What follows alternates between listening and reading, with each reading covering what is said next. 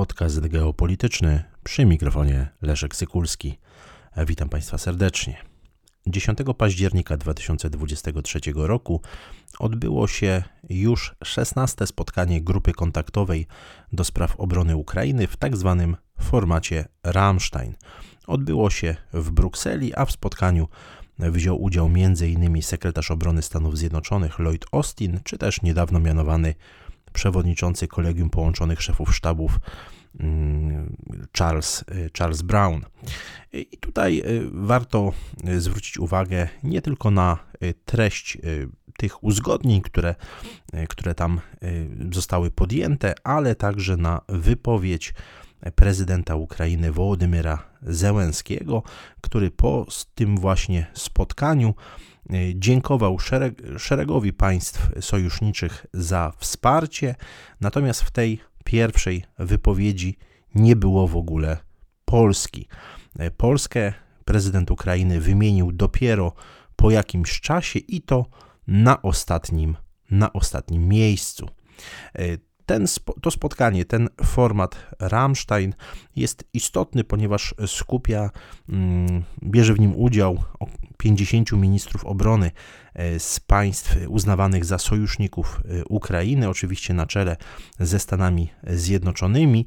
E, w przypadku tego 16 spotkania nieobecny był polski minister obrony Mariusz, Mariusz Błaszczak, który, mm, który był zaangażowany w kampanię wyborczą, natomiast Polskę reprezentował ambasador, ambasador przy NATO. Tomasz Szatkowski. Natomiast no właśnie, ta reakcja e, prezydenta Załęskiego jest bardzo, mm, można powiedzieć, mm, niedyplomatyczna, jeśli chodzi o relacje z Polską. W swoim mm, tweetie czy w, swoim, y, w swojej wiadomości na portalu e, X, dawnym, dawnym Twitterze, y, prezydent Zełenski powiedział, cytuję – Dziękuję Stanom Zjednoczonym, Wielkiej Brytanii, Danii, Finlandii, Kanadzie, Belgii, Norwegii, Hiszpanii, Niemcom, Bułgarii, Litwie za ich potężne decyzje o wsparciu wojskowym dla Ukrainy i potwierdzenie dotychczasowych zobowiązań na dzisiejszym spotkaniu w Ramstein. To ważne kroki, szczególnie że nadchodzi zima. Międzynarodowa koalicja pracuje na wspólne zwycięstwo. E, koniec cytatu, jak Państwo zresztą widzicie na swoich ekranach, e, zabrakło tutaj Polski i trudno uznać to za jakieś przeoczenie czy mm, za, za nie, nie, nie, niedopatrzenie. No ewidentnie jest to afront w stronę naszego kraju, jest to wyraz napiętych relacji dyplomatycznych, co oczywiście budzi i powinno wzbudzać e, oburzenie, e, oburzenie w Polsce z uwagi na ogromne wsparcie wojskowe, jakie Ukraina otrzymała od Polski. E, to bezwarunkowe wsparcie dla Ukrainy mm, jest, no, można powiedzieć, bezprecedensowe, jeśli chodzi o, mm, o najnowszą historię, historię Polski.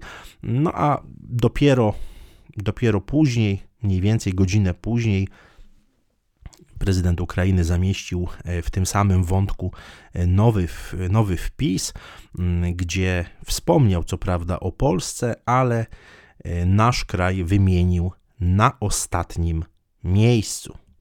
W tym kolejnym wpisie napisał, cytuję: Jestem również, również wdzięczny innym członkom grupy Rammstein, szczególnie Chorwacji, Łotwie, Grecji, Szwecji, Polsce za ich znaczące zaangażowanie we wzmacnianie zdolności obronnych Ukrainy i ochrony życia. Koniec cytatu. Jeśli chodzi o same ustalenia podczas tego 16 spotkania, to ukraiński minister obrony Rustem Umierow poinformował, że Ukraina ma otrzymać kolejny pakiet wsparcia o wartości blisko pół miliarda e, dolarów.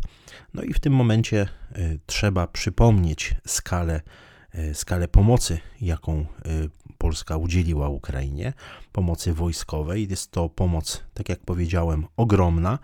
E, jeśli chodzi o stan na lipiec 2023 roku, kiedy Centrum Operacyjne Ministerstwa Obrony Narodowej informowało o wartości polskiej pomocy wojskowej, to wówczas Ta pomoc sięgała ponad 13 miliardów złotych, przy czym nie wiadomo, czy ta kwota, a jeżeli tak, to w jakim, w jakim, w jakiej, w jakim stopniu obejmowała dostawy transporterów opancerzonych Rosomak. Natomiast te 3 miliardy euro, ponad 3, 13 miliardów złotych. E, to kwota, która obejmowała i e, czołgi e, T-72 i ponad 50 krabów i część myśliwców MiG-29 i pioruny, groty, mm, systemy przeciwlotnicze OSA, NEWA, cały szereg sprzętu, który, który właśnie z zasobów Sił Zbrojnych Rzeczypospolitej Polskiej został przekazany Ukrainie. W zachowaniu ukraińskiego prezydenta i w ogóle ukraińskiego establishmentu od pewnego czasu obserwujemy istotną woltę. I nie jest to tylko związane z eksportem ukraińskiego zboża i embargiem, jakie było mm, nałożone i jest nałożone przez kilka krajów Unii Europejskiej, ale moim zdaniem zachodzi tutaj istotna zmiana geopolityczna. Myślę, że warto w tym momencie przywołać 20 września 2023 roku i wypowiedź prezydenta Wołodymyra Zełenskiego podczas Zgromadzenia Ogólnego ONZ. Wówczas ukraiński prezydent opowiedział się za poszerzeniem Rady Bezpieczeństwa mm, ONZ, mówimy tutaj o stałych y, członkach, między innymi o Niemcy. No, wywołało to dość duże zdziwienie, poruszenie w polskim establishmencie y, politycznym, ponieważ y, wielu polityków, wielu komentatorów przypomniało, że mm, po 24 lutego 2022 roku Niemcy wcale nie udzieliły jakiejś dużej pomocy Ukrainie, wręcz odwrotnie, bardzo długo rząd niemiecki zwlekał z jakąś konkretną pomocą wojskową, zupełnie inaczej niż robił to rząd w Warszawie. Widać tę istotną zmianę geopolityczną i zbliżenie ukraińsko-niemieckie. W zachowaniu ukraińskiego prezydenta i w ogóle ukraińskiego establishmentu od pewnego czasu obserwujemy istotną woltę. I nie jest to tylko związane z eksportem ukraińskiego zboża i embargiem, jakie było mm, nałożone i jest nałożone przez kilka krajów Unii Europejskiej, ale moim zdaniem zachodzi tutaj istotna zmiana geopolityczna.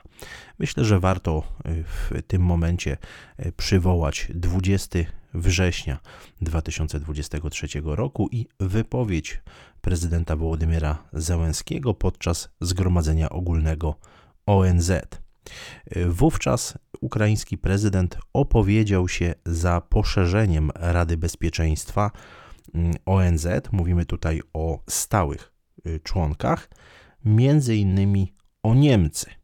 No, wywołało to dość duże zdziwienie, poruszenie w polskim establishmencie y, politycznym, ponieważ y, wielu polityków, wielu komentatorów przypomniało, że mm, po 24 lutego 2022 roku Niemcy wcale nie udzieliły jakiejś dużej pomocy E, Ukrainie, wręcz odwrotnie, bardzo długo rząd niemiecki zwlekał z jakąś konkretną pomocą wojskową, zupełnie inaczej niż robił to rząd w Warszawie. Widać tę istotną zmianę geopolityczną i zbliżenie ukraińsko-niemieckie. Ta sytuacja jest szczególnie niebezpieczna z punktu widzenia położenia geopolitycznego państwa polskiego. Należy pamiętać, że wdzięczność nie jest żadną walutą w stosunkach międzynarodowych. Należy pamiętać, że istota realizmu politycznego, zarówno teorii w stosunkach międzynarodowych, jak i praktyki w relacjach, e, w relacjach między państwami, wyklucza w ogóle e, takie pojęcie jak wdzięczność, przyjaźń i inne tego typu właśnie piękne, piękne idee, na rzecz realizacji twardych interesów, interesów narodowych, racji stanu e, i tak dalej. I widać to doskonale po postępowaniu polityków, polityków ukraińskich. Im szybciej politycy w Warszawie, decydenci w Warszawie e, będą mieli tę świadomość, że e, realpolitik, że twarda polityka e, nie opiera się na tego typu kategoriach, właśnie jak przyjaźń czy wdzięczność, ale na twardy, twardym egzekwowaniu własnych interesów, interesów własnego państwa, własnego narodu, tym lepiej dla naszego bezpieczeństwa. Polska polityka zagraniczna, polityka bezpieczeństwa i polityka obronna wymaga głębokich zmian, no i oczywiście także przeorientowania, jeśli chodzi o e, relacje z Ukrainą. Dziękuję Państwu za uwagę.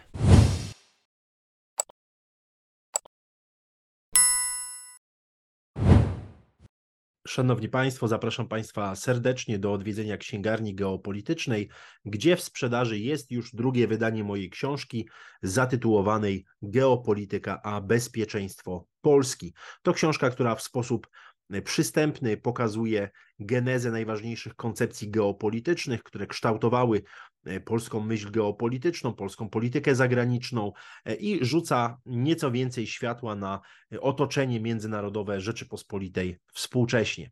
Zakupy w księgarni geopolitycznej to także forma wsparcia dla podcastu geopolitycznego. Zapraszam serdecznie na geopolityka.info.